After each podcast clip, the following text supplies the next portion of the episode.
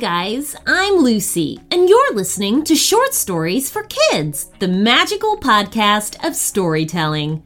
I wonder what adventure awaits us today. So, everyone, have you checked out our latest story, which is on our premium channel? It is called Sammy and Jungle Sally Rescue the Baboon.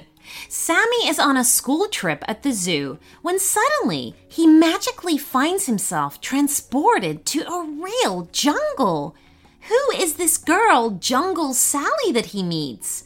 And can they rescue the baboon that is trapped? To hear this story, all you have to do is join up to our premium channel at shortstoriesforkids.supercast.com and become a super fan of short stories for kids. Here you'll receive a Friday bonus episode every week, plus our entire back catalog of stories ad free. Also, premium only shoutouts just for you guys. And as a premium member, you have a guarantee of your idea turned into a story and read out on the show. The link is in our episode's description and it literally takes two clicks to join. See you there! It can be pretty tough to find a holiday gift that will keep your child excited long after the day they open it. With a KiwiCo subscription, you're giving so much more than a toy. They'll get a season of discovery and experiences delivered straight to their door. Each box is kid approved by a crew of kid testers to ensure they're age appropriate and seriously fun. My son received his robots and coding pack last week and he loves it. He's literally spent hours programming the robots, solving the puzzles, and learning about the mechanics of it all. Encourage your children to be innovators and creative thinkers. They won't believe what they can build and accomplish with KiwiCo. Give them the tools to learn new skills, build new experiences, and make new connections to the broader world. The best part? Watching their confidence grow as big as their smile. Give awesome this holiday season with KiwiCo. Get your first month of any crate line free at kiwico.com slash short stories. That's your first month free at kiwico dot slash short stories. And here is today's story request. Hi, Lucy. My name is Annika, and I would love a story where I go to Africa and I meet cheetahs.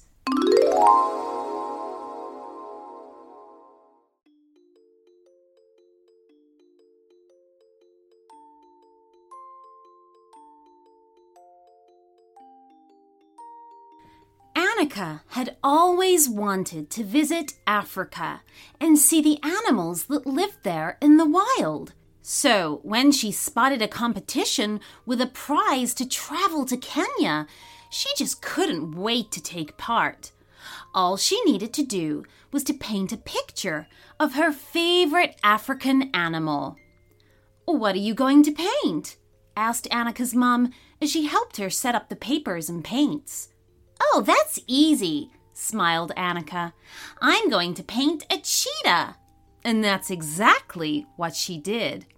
Once it had dried, they gently rolled it up and placed it inside a strong cardboard tube before sending it off to the competition address. And then Annika waited.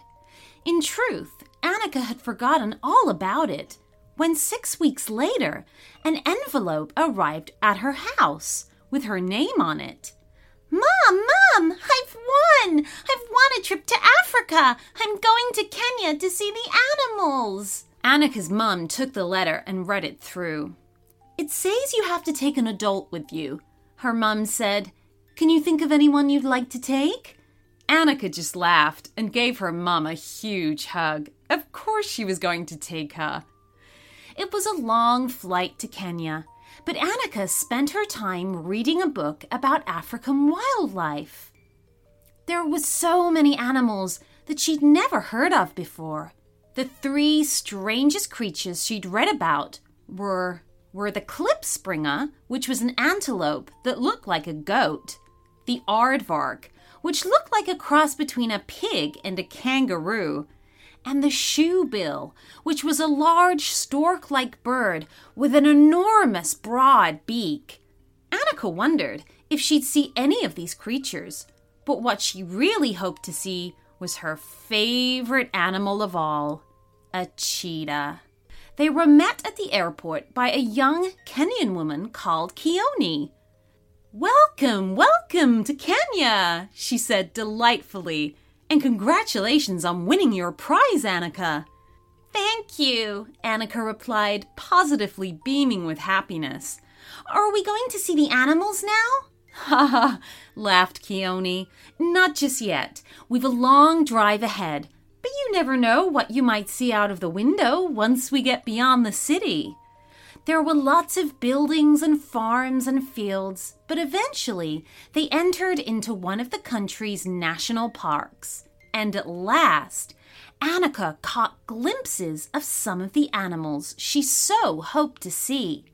A family of giraffes just beyond some trees and bushes, and then later, without a care in the world, a large male lion with a thick, shaggy mane just lying beside the road and watching them drive by.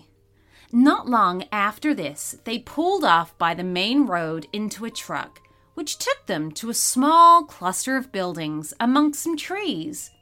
We're here, smiled Keone. Come along, I'll show you to your room. Annika and her mom weren't really sure what to expect. They thought they might be staying in a hotel, but this place looked very different to that. This is our guest lodge, explained Keone. Drop your bags in here, then I have something to show you. Annika and her mom did as they were asked, then followed Keone to a long, low building with wide doors.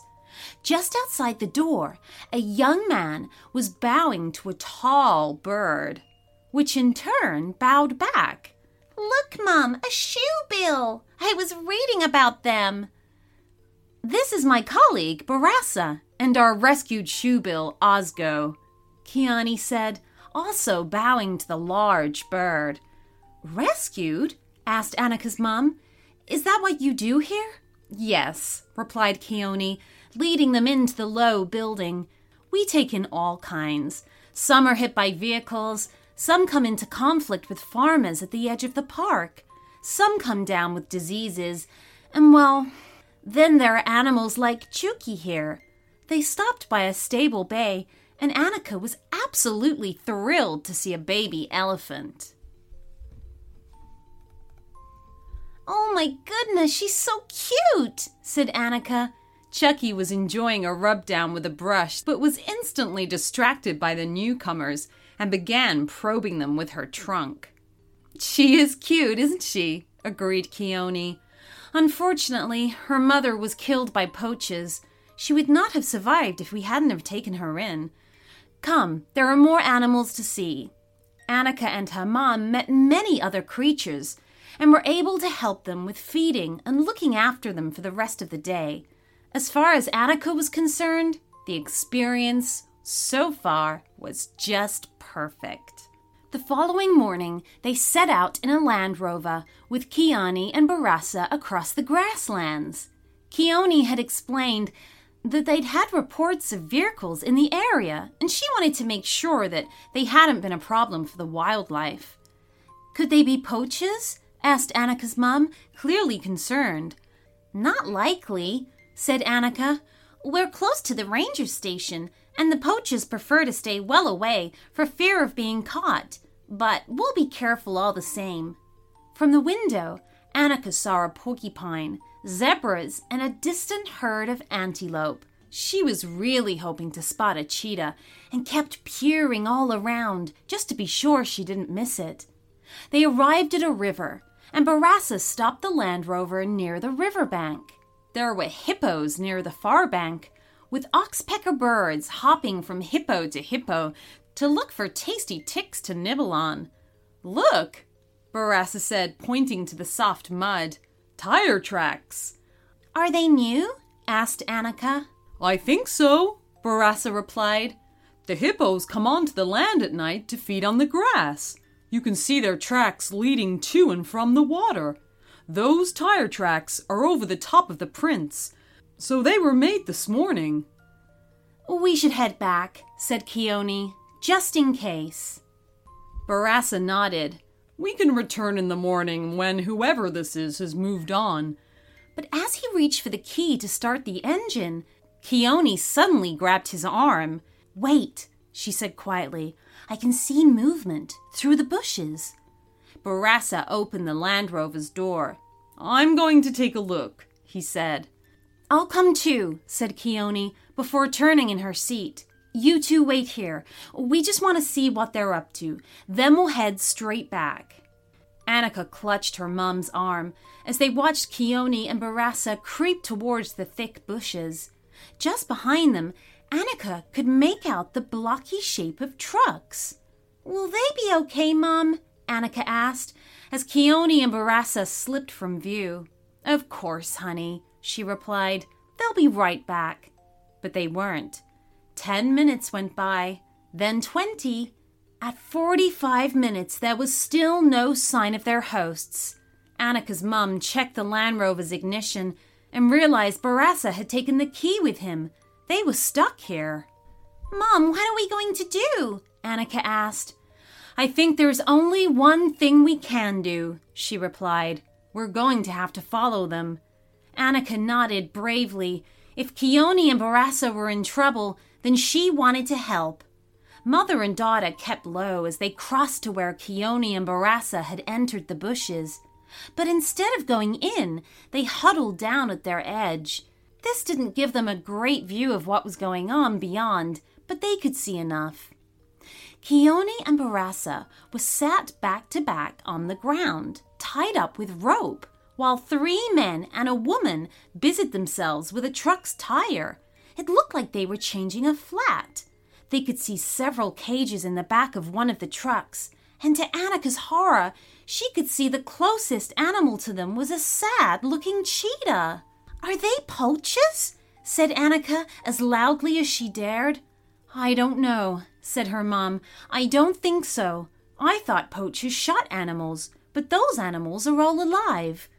We've got to do something, said Annika, staring at the miserable cheetah.